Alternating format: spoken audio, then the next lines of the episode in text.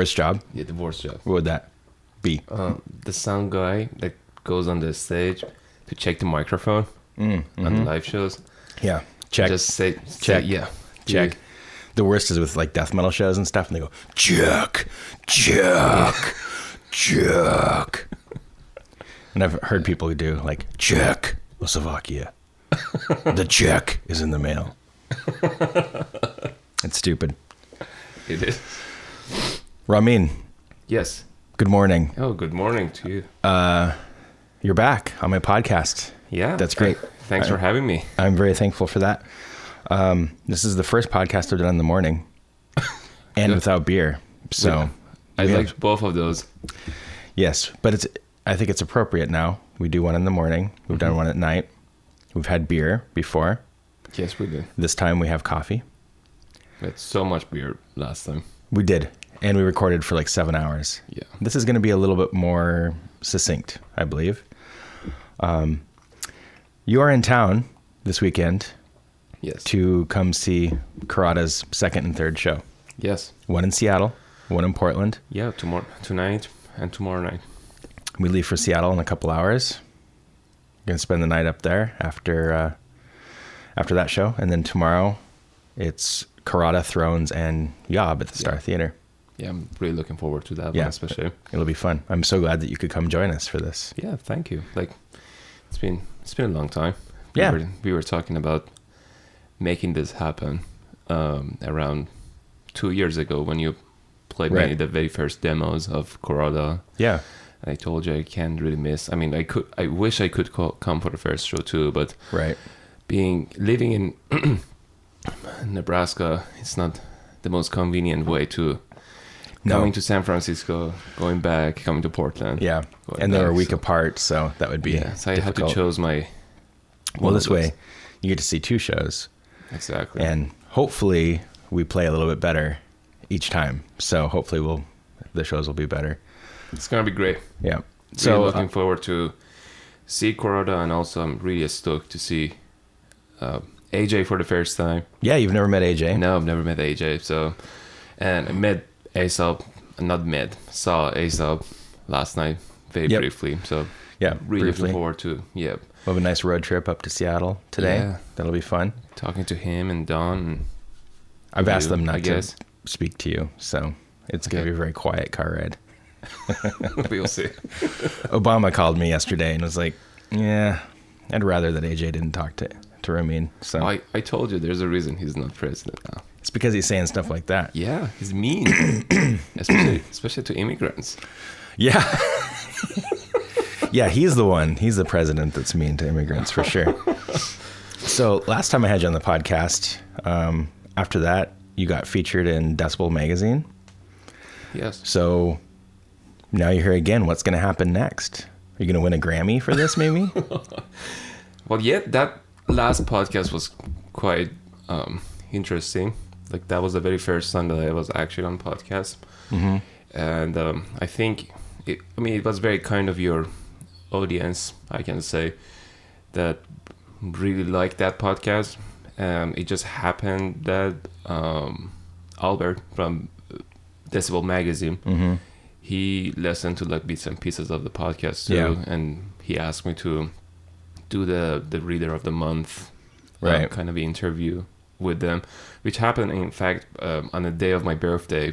Um, Oh, he, yeah. he sent that Okay. email to me, so it was very interesting. It's, it's a, it was a it was something I could never like imagine, uh, as I told him like back in the day Right. like you know one day i will come to us i can have a magazine uh, especially like a very um, respectable Right. nice magazine like this like decibel and then be a part of or be featured on it too so that was mainly thanks to your podcast and um, yeah, that was yeah, that was awesome. audience.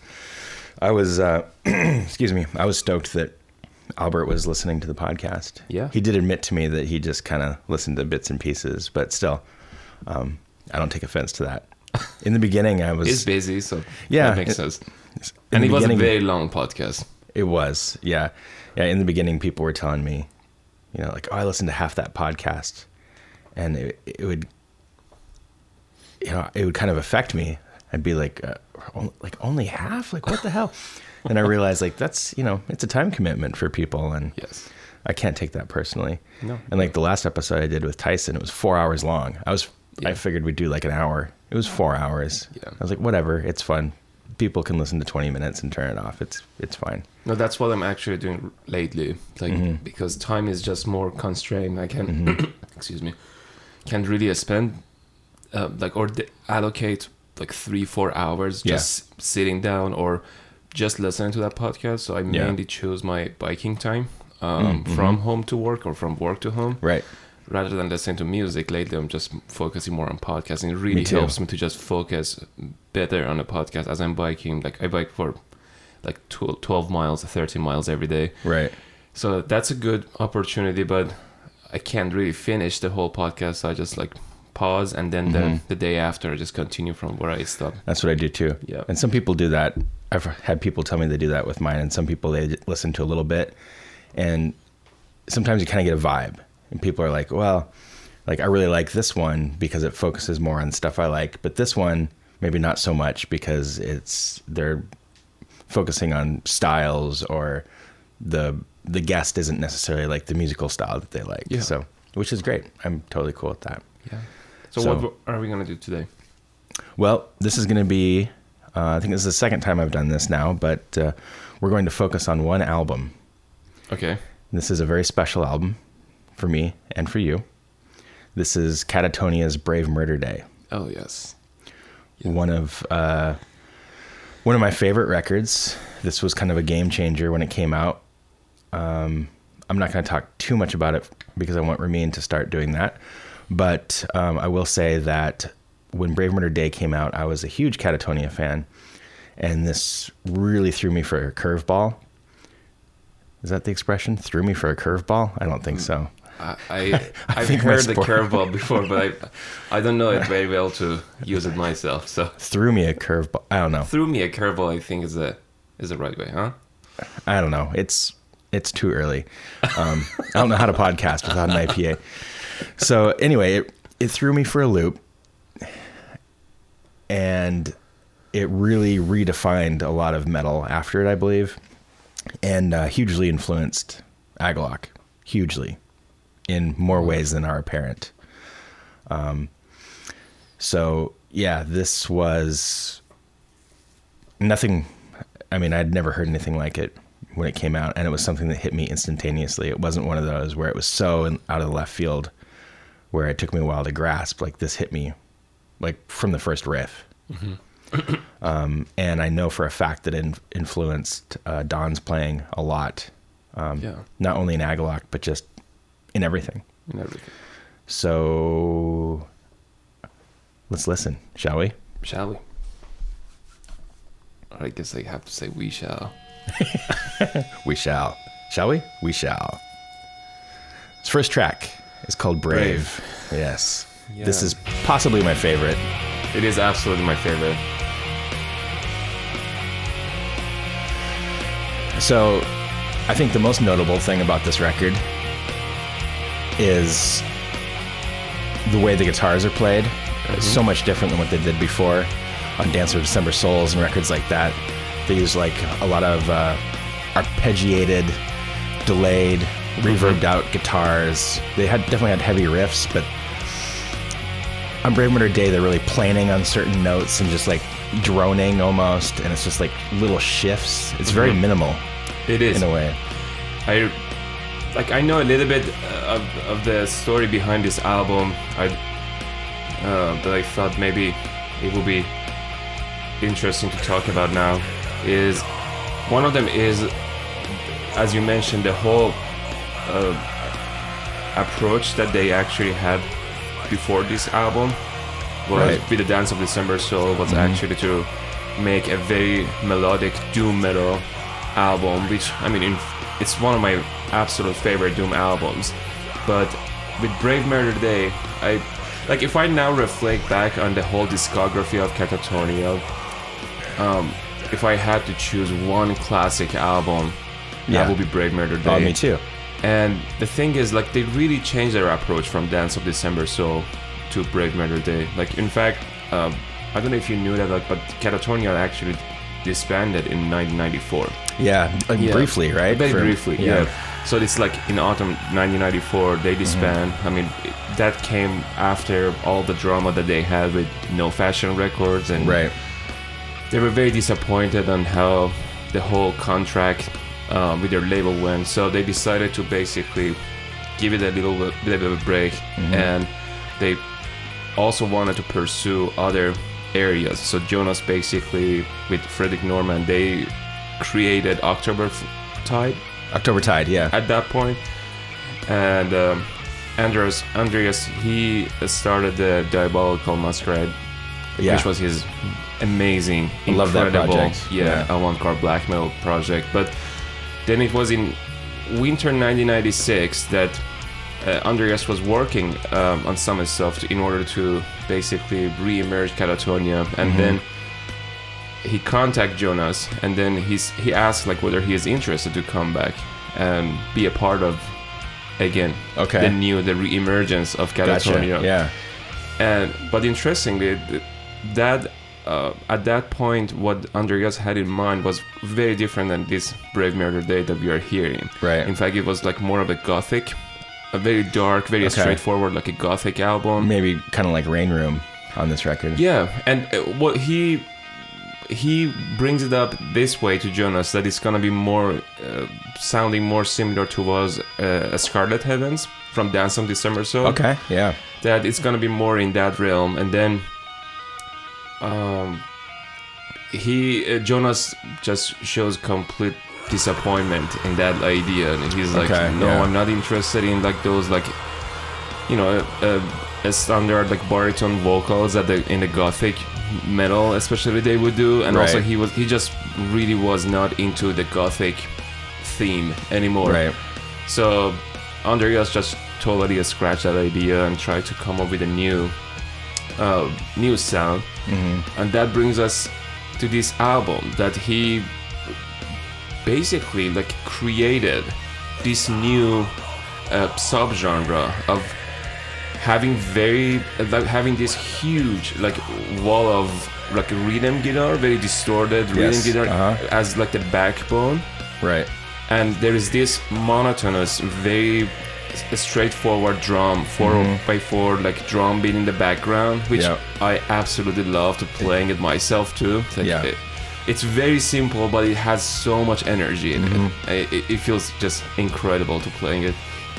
And uh, then there are like some signature riffs, like the, the lead uh, guitar riffs here and there. Right. But uh, yeah, it's a it's like the amalgam of shoegaze, which they were very influenced by at that point. Yeah, definitely.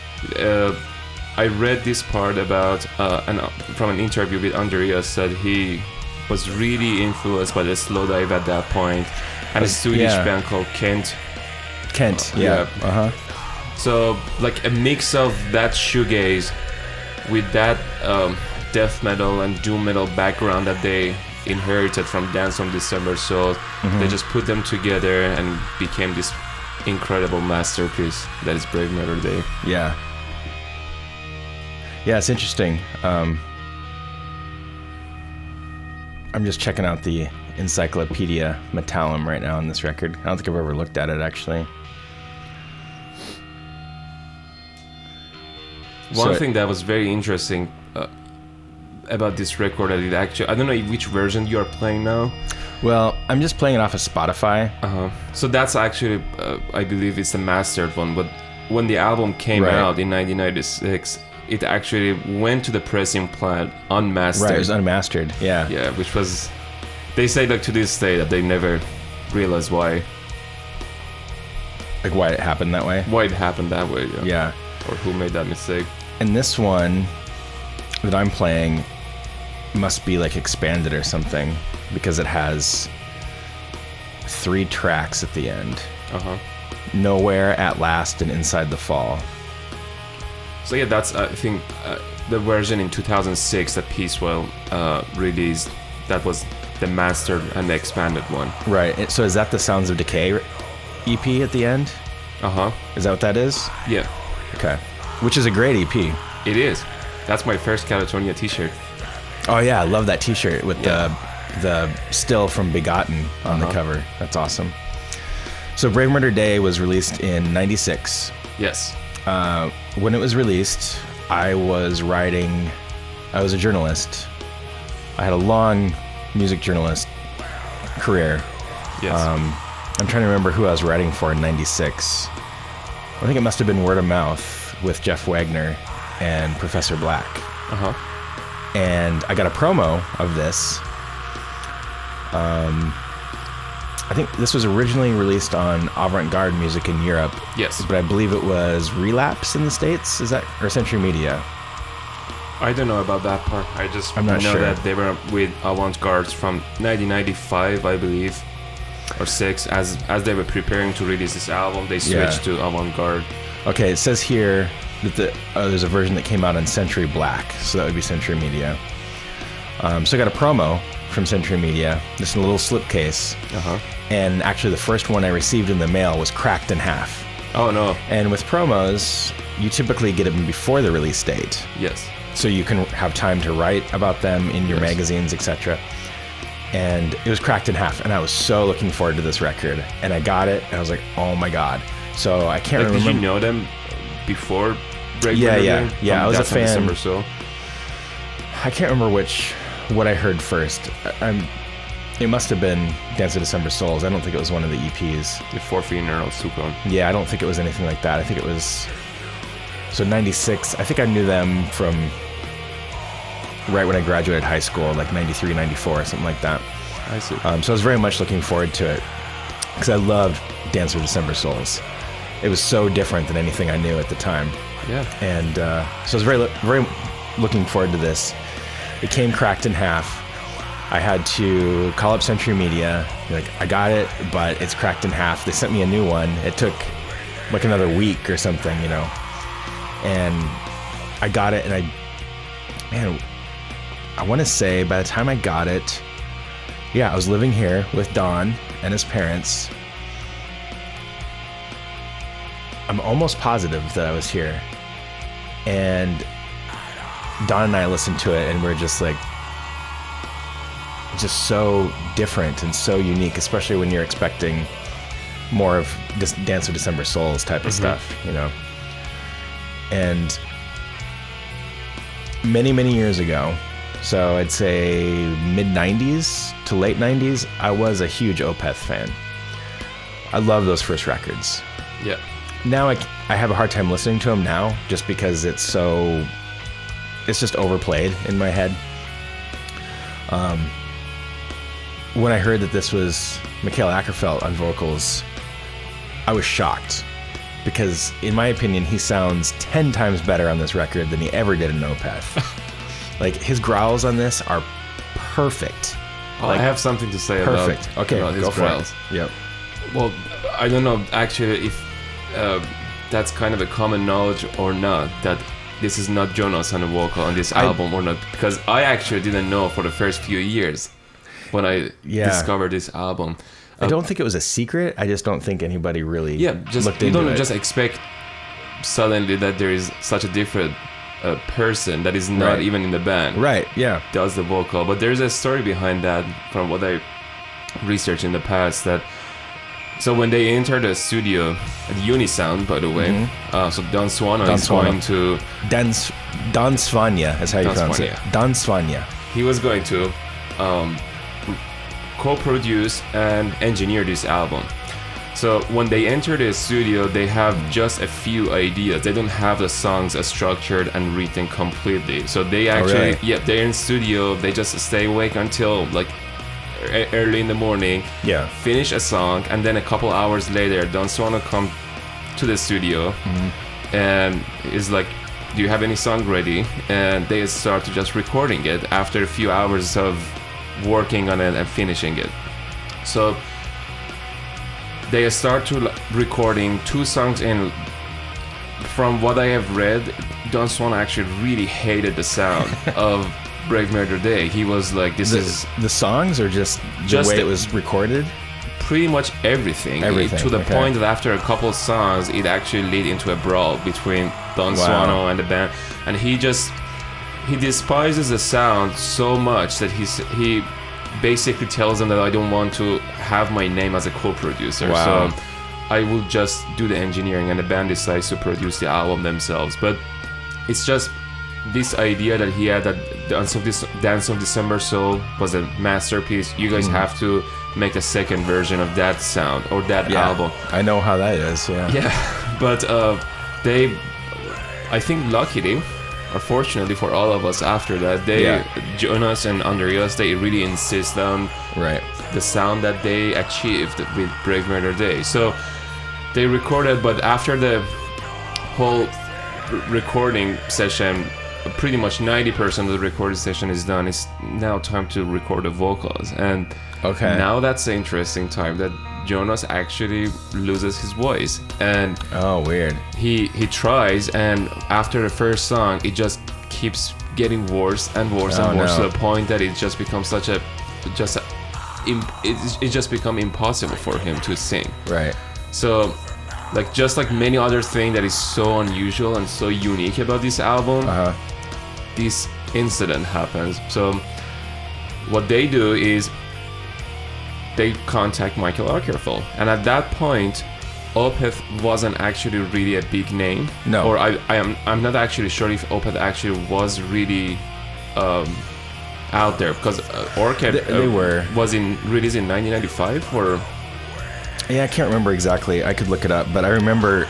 I remember knowing Opeth when this came out for sure. Yeah. No, uh, I believe they knew Michael Åkerfeldt from a few shows that he actually played with Katatonia. Because again, uh, this album is not the only contribution that uh, Åkerfeldt had with this band.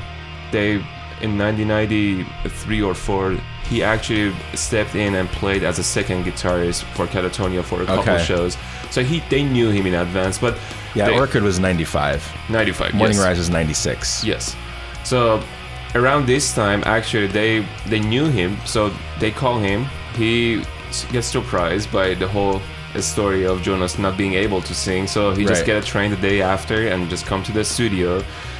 Um, the thing is, uh, when I read from what Andreas shared about that whole recording session, was the fact that if you would go into the room and would hear him uh, singing or having the growls without any music, Yeah. at the loudest you would just hear him just whispering and having a very just a loud whisper. Yeah. But when you would put his vocal on the music, it was just sounding like a monster. Right. And just this incredible growl, which I absolutely love, not just with this album, but with the early Opeth album, Yeah. and especially with the Bloodbath um, albums. that- Yeah, I mean, he, he's obviously really good. There's just, I think it's the juxtaposition with the vocals and this music Yeah. that to me is is perfect. And I love Jonas. Like, don't get me wrong. Like, he's one of my favorite Oh. Me too. favorite vocalists. Um, but uh, the vocals on this are just stunning to me. It is. Yeah, Just he so was. vicious. Yeah. The lyrics are, I mean, except from one song, that day, this song, actually. Yeah. Yeah, except from this song that Jonas uh, sang on it at the very, very end of the recording session, which is mainly just clean vocal. And I mean, Right. I get chills every time I hear this song. Yeah. Just for how beautiful it is and how actually, either by accident or intentionally, this song actually became the centerpiece of the new sound of Katatonia. Right. Yeah. Because this really, the next few Katatonia album actually emerge from Yeah. this song. W- when Discouraged Ones came out. Okay, so actually, I have a correction to make because I did not get this when I was living with Don because I got Discouraged Ones when I was living with Don. Okay. I believe. Or we shared that a lot together. We listened to that record constantly. But when that came out, I, I was like, okay, so this reminds me of Day. You know, Yeah. this is Yeah. that was a precursor to Discouraged Ones. And on Discouraged Ones, Jonas is he's a pretty shaky vocalist. You know, there's there's mm-hmm. moments there that are really awkward and really weak, but it serves the music so well. It's such a I don't strange, call it weak. I call it, it's a very vulnerable.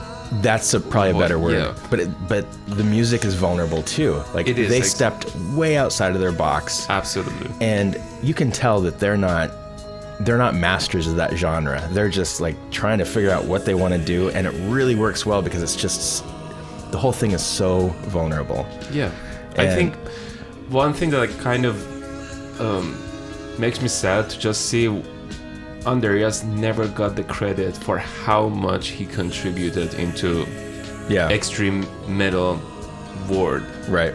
Like this guy has served death metal with Bloodbath in a way that not many bands have done. Like it is true that they wanted to basically animate and trying to uh, simulating the sound of Entomb, Dismember, those early Swedish uh, death metal bands, but it's not just a mimic. It's a it's an evolution, I would say, from that HM2 sound.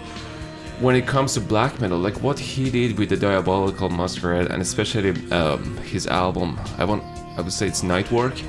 This, uh, yeah, the second album, I think it's called Nightwork. I think wasn't Death Design the second one? Um, I'm not sure.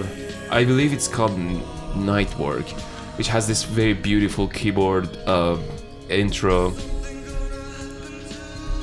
And um, so yeah, with with black metal he did that, and beyond everything with with doom and with how can I say it, like a more of a, a, a melodic, a more beautiful music. He did what he did with Katatonia is quite remarkable. Not uh, Anathema at that point really wanted to um, get a new sound as well. My Dying Bride really tried to get a new sound. Paradise Lost Yeah, everybody was that. changing. But uh, what Katatonia did is, I don't know, at least in my opinion, is way more unique Yes. than any of the other bands could achieve at that point. But no one really gave him cr- much credit for what No. he really did and what he really achieved. I mean, you said Agalloch actually Yeah. really inspired Oh, by huge. Katatonia. If you take if you take Brave Murder Day in one hand and a Fields of the Nephilim record in the other hand, and you just smush them together and rub them together, you get Pale Folklore. Pale folklore. Yeah. Yeah. So yeah, but other than that, I, uh, I I absolutely admire this album. But it's it's one thing very interesting about this album for me personally, which has a very personal story, is I actually got introduced to Katatonia not by a song from Katatonia, but a cover song. Interesting. Yeah, I so and that cover song was one of the songs from Brave Murder Day. So okay. one of my very favorite and also secret favorite um, bands um, and doom bands is called Forest of Shadows. Mm-hmm. It's a Swedish one-man doom band, and that I got to know. I was very fortunate to get to know him and get to know this band from um, when I was 16 years old, 17 years old. And Niklas, the guy behind Forest of Shadows, um, he released a demo in 1999. It's called Promotion City, and it has two songs: "The Silent Cry" and the second song is the cover song of this song, The Rain Room? Nice. Yeah, Yeah. So I heard this song and I absolutely loved it, and it was very different than "The Silent Cry," the first song of the demo. And I got I got a copy of uh, this demo, I believe in 2003 or 2004. Okay. So I got this and I just absolutely love this sound, but it was very different than the Silent Cry and anything else from Forest of Shadows that I heard. Right. But I just uh, happened to get to know Katatonia from that cover song. Okay. And then I went ahead and check out Katatonia, Brave Murder Day, trying to find the original song, and just it opened a whole new world to me. Right. Yeah. So it was mainly thanks to Forest of Shadows That's awesome. that I found out about Katatonia. In fact, Forest of Shadows, um, which is, as I said, like one of my very, very top favorite bands, um, didn't release any record for almost 10 years. Uh, Oh, wow. Until just yesterday. Uh, Yesterday? Yesterday. Weird. Yeah, they he released uh, the new Forest of Shadows album, Among the Dormant Watchers, which I think yesterday on my way here to Portland, I listened to that album like five, six times Mm-hmm. Oh, in wow. a row, and yeah. So thanks to that guy, and thanks to the cover of this song that he played, Yeah. um, Katatonia my absolute favorite band Yeah. just entered my world, and That's great. Yeah. So, um, I have a story about Katatonia. Can't remember what year it was, but Moonspell and Katatonia toured through Portland, and Uh-huh. Agalloch opened. And I want to say that was um, Ashes Against the Grain era. I think that's what I remember from Yeah. you, what you told me. Yeah, and uh, that was a huge honor for us um, to open for Katatonia, and none of us had ever seen Katatonia. Um, loved the first two Moonspell records. Never really followed them too much after that, but still, it was like, yeah, same. I mean, just even the fact that Katatonia and Moonspell were playing in Portland was shocking to us. Yeah. And then I can't remember how we got on the show, honestly. I'm sure it was through the end or something. Uh-huh. But we were invited to to play the show. We were pretty green at that point as far as a live band. It was before Aesop was in the band. Yeah, Um, But Ashes was just like we'd made a lot of waves with the mantle, but Ashes was just blowing up. But we didn't we hadn't played live that much. We didn't really see the reception. So we show up to the venue. It's this crappy little venue. It's not even in Portland anymore. And what was the name of the venue? Uh, it's escaping me. It it was always a venue, and then it turned into like a porn theater, and then it was a venue again, Okay. and it was a porn theater again. The Paris Theater. That's where it was. So we load in. It's pouring rain. We have to park like two blocks away. We're loading in. We're hauling our cabs and our heads and all this shit like through the pouring rain. Get in there. We have this little green room area to ourselves, but the green room area is above the stage, and so we can look out from the green room over the stage and into the audience. Yeah, And people started filing in, filing in, filing in. And we're sitting there just, we're pretty nervous because this is like pretty big for us. And I just peek my head like over the stage and look into the audience, and somebody spots me. And then like half the crowd is looking up at us, and then they start cheering and clapping for us. And we're just like John and Don and I are just like looking, and we're like, oh my god, like what is going on? Like these people know us, and we played maybe 30 minutes or so uh huh. And we had one of the most insane reactions we've ever had and it was one of the first times we'd ever gone on stage where people were like really really really into it Wow. and it was just one of those moments where you're like oh shit like this is bigger than we knew it was Yeah. Um, but it, it was also kind of unique because I was center stage. And there's a lot of times in the early days where I would be center stage because John's chords for a lot of his pedals weren't long enough. And so he would be stage left, I would be in the middle, and Don would be stage right. I see. Um, and that also happened because it's uh, and who was the drummer? it was Chris Greene at the time. Chris Greene. And it's a little known fact when Agalloch first started, John didn't want to sing and he wanted me to do it because I used to be a vocalist back in my high school band. Yeah. And so the initial idea for Agalloch was for me to do the BBG, growls. right? Yeah. Yeah. So I was supposed to be center stage. I was supposed to be the front man, essentially. Um, but number one, I didn't do that. And number two, John has a way better growl than I, I do. Mine's kind of like more like a Martin Van Drunen type of thing, which just wouldn't work. Um, Yeah. So obviously, never happened.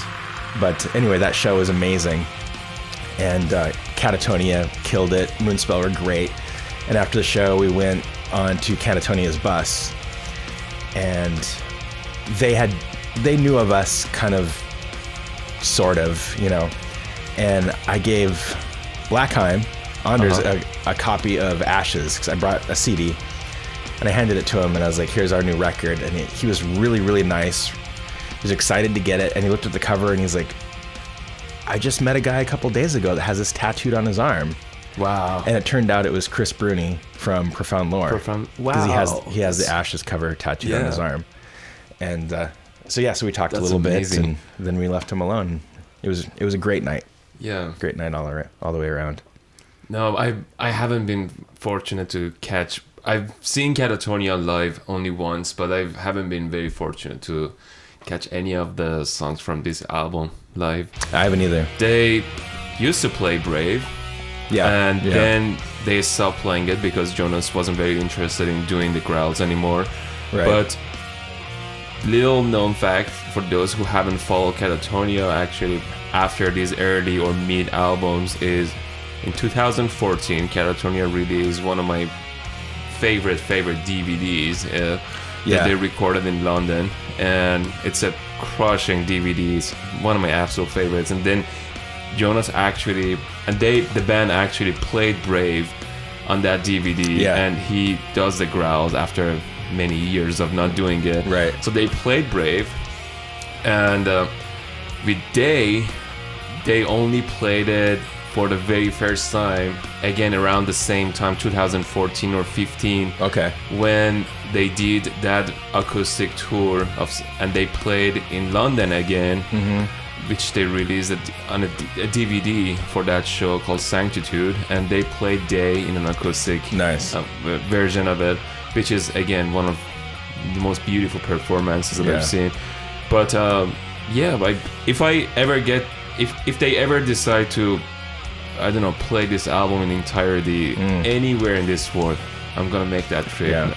Well, they're on hiatus now, right? They're like they are yeah they Yeah. they they really wanted to focus on bloodbath Mm-hmm.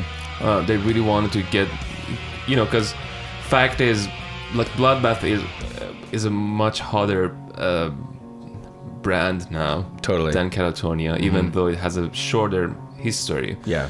but um, you know, there, there's a huge demand for Bloodbath Yeah. to tour the states, to tour. Like Right. they're now actually on a tour with Dimmu Borgir and um, a, a bunch of like uh, other bands. Like I forgot like um, who is the rest of the band on the list, but.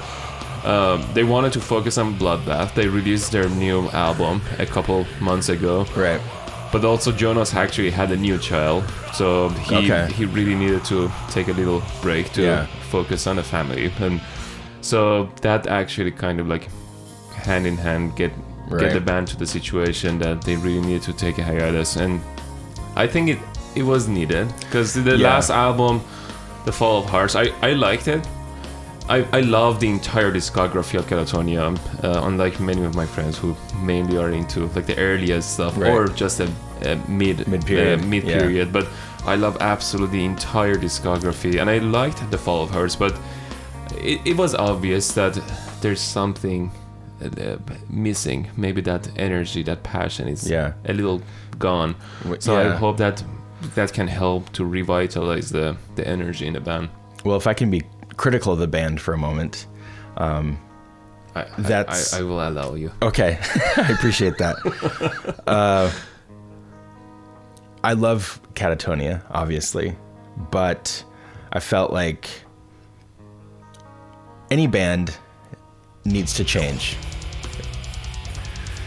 And I felt like they were really good at that. Dance of December Souls, to Brave Murder Day, to Discouraged Ones. They were constantly changing. After Brave Murder Day, I feel like those changes became less and less radical Uh-huh. which isn't necessarily a bad thing, but I feel like they were slight changes, little like they were polishing things, just kind of tightening things over the years. By the time they hit Viva Emptiness, they had like found this formula. And I don't mean that in a bad way. It was like they found their new voice. Like it's not as harsh as Brave Murder Day.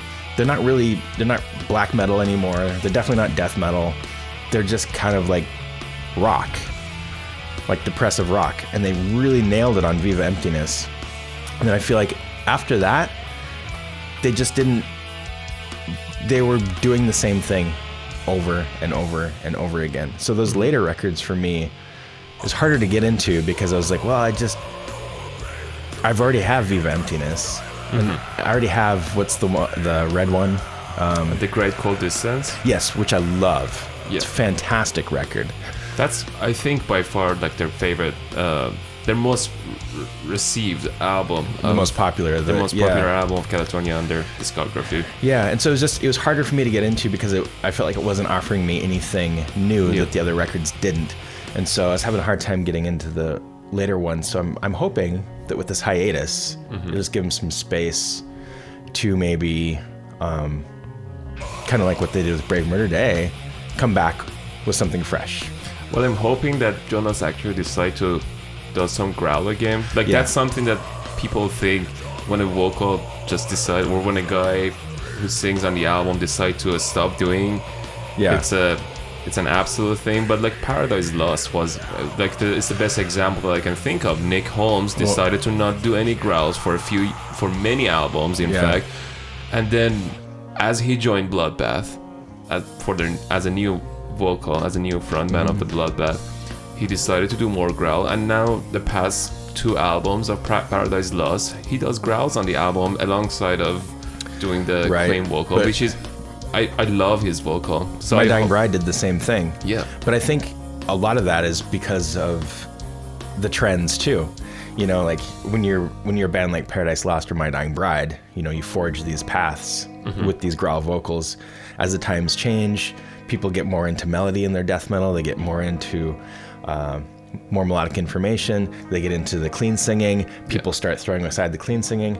Now, 2018, it's a death metal renaissance. And It I is. feel like a lot of those bands are like, oh, actually, like I can growl. It's like it's more acceptable again. So if I see people being kind of critical of that, like the intentions, oh, so you're just like riding the waves of like what's popular or what's cool. Mm-hmm. Um, but of course, nobody can say what people's intentions are, you know, Yeah. like why they do things. Yeah. This riff, by the way, just kills me. This I is know.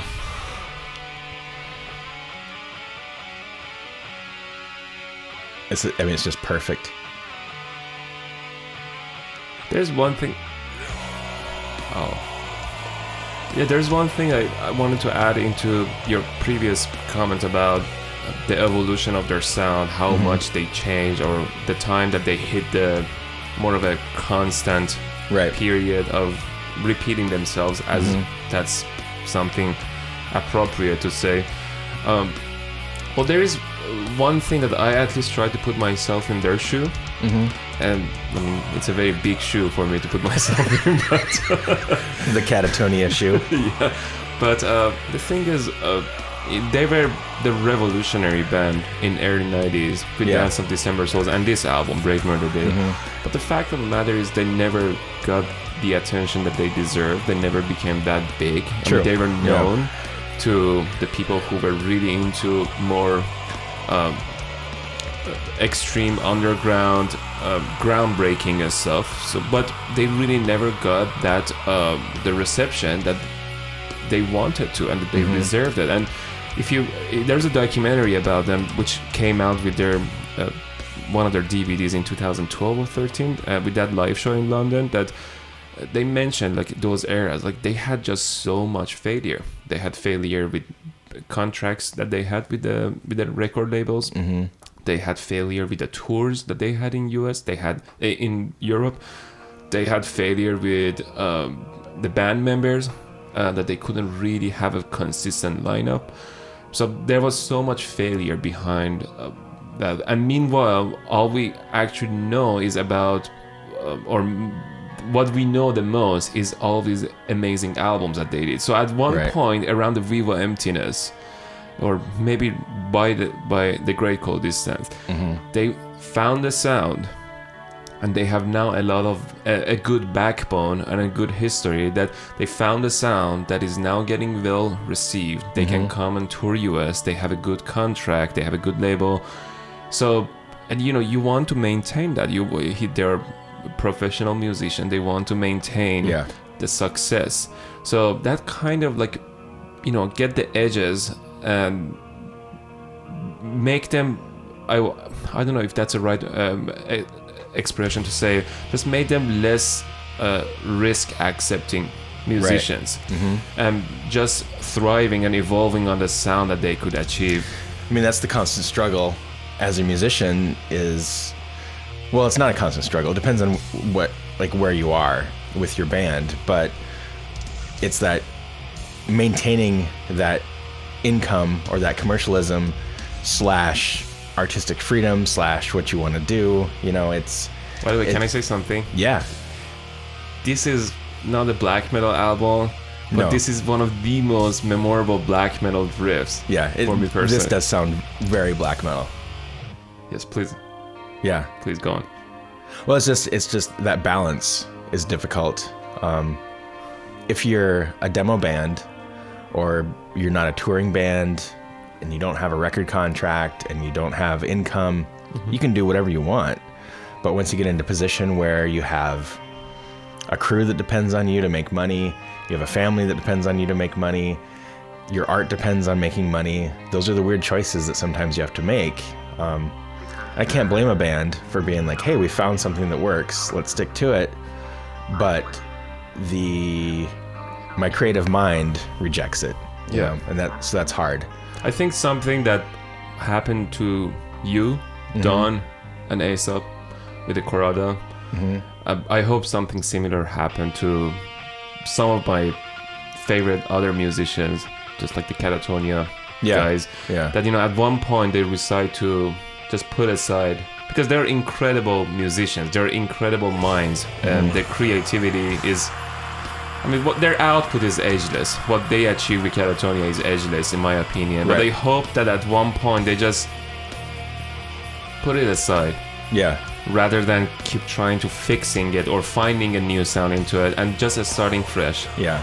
Because that's one thing that I can see with Khorada Yeah. for you and Don and Aesop. It's not only the the sound that has evolved, Mm-hmm. a new sound that has emerged, but in the same time, in your it's obvious in your personality, in your attitude now. There's Yeah. so much refreshness, and so much like new Yeah. energy in you. Yeah. So It's true.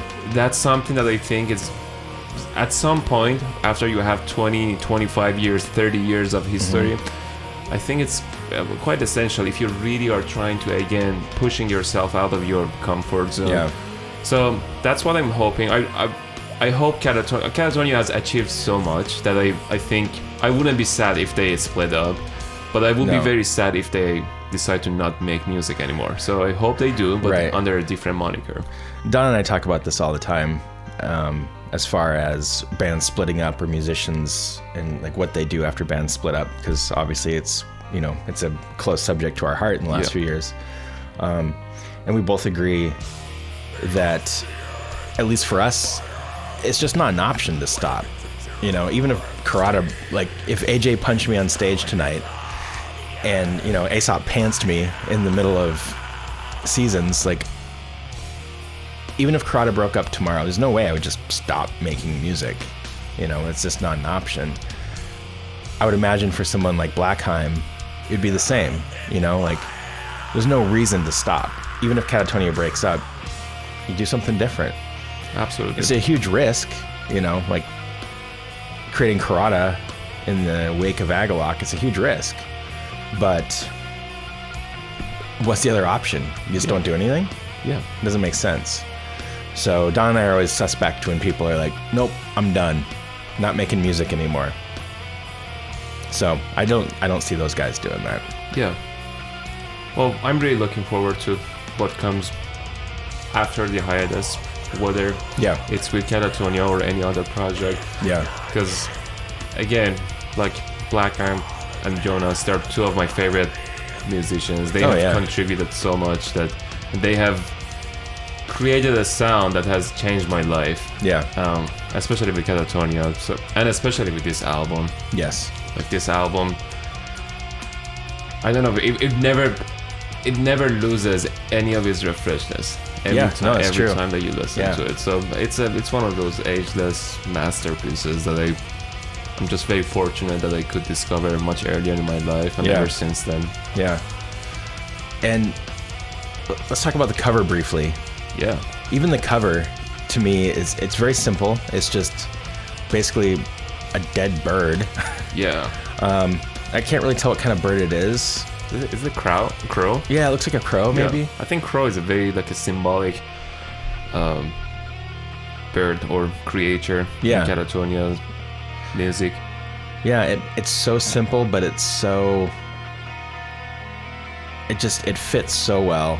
Yeah, I think there's one thing with the, the with the cover that the very first pressing that they did. Mm-hmm. Um, so the cover is purple, the very first pressing, especially. But their logo was also so like purple that it really got actually. Uh, Yeah. It wasn't very visible. So Avant Garde actually released an, another version of the cover, which has a black and white logo of um, of the logo of Katatonia, and then much later when they um, remas- when they mastered and they re-released it in 2006. Um, there was this gray um, cover um, for their Oh, at that's least for right. the vinyl. That's the vinyl that I have uh, of this album. It has a gray cover, but uh, yeah, the the purple one is very Yeah. very unique. Well, I'm looking at the re-release here, and it's it's like a negative image, so it's it's black, and it's got like a negative image of the crow. But and this is is this the last record where they used the old logo Um, with the pentagram in it? They yeah, used it on I Sounds think of on Decay. Discouraged ones, uh, they had their second logo. Right. So on the Sound of Decay, they also had this old logo. Yeah. So I think those two were like the last Yeah. pieces with the with the old logo, which is a great logo. It is. I can- is my, I- my favorite. Yeah. I can see why they wanted to get away from like the pentagram and stuff, but uh, and that logo wouldn't necessarily feel appropriate for discouraged ones. Yeah. Um, so I can see why they made that choice. But it is a it is a fantastic, uh, fantastic logo. Um, I also want to, since the record's over and it's time to wrap up and head off to Seattle, I do want to mention that the title "Brave Murder Day" is one of my favorite album titles as well. So the one thing about that also title Mm-hmm. is the album wasn't originally supposed to be called Brave Murder Day. What was it called? I want to say where hearse. Uh, it, it was where hearses go.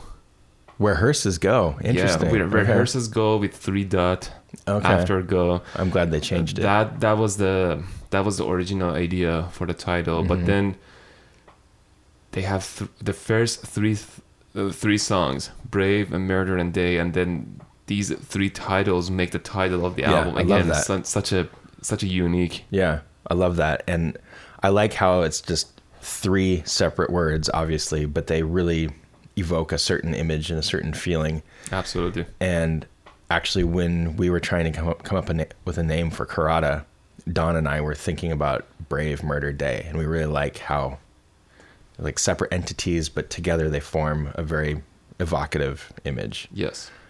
Um, but yeah, it's definitely one of my favorite favorite titles.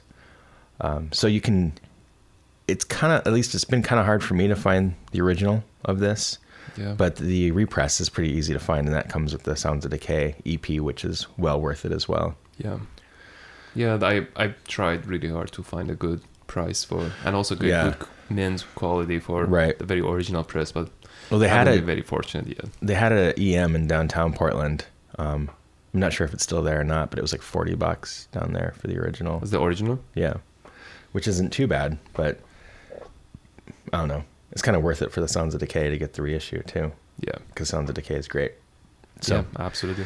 anyway, um, let's pack up our shit and head to Seattle. Yeah. What do you say? uh, thank you for having me again. All right. It's yeah. been a pleasure um, to be a, a part of your podcast. I've been a fan. Yeah.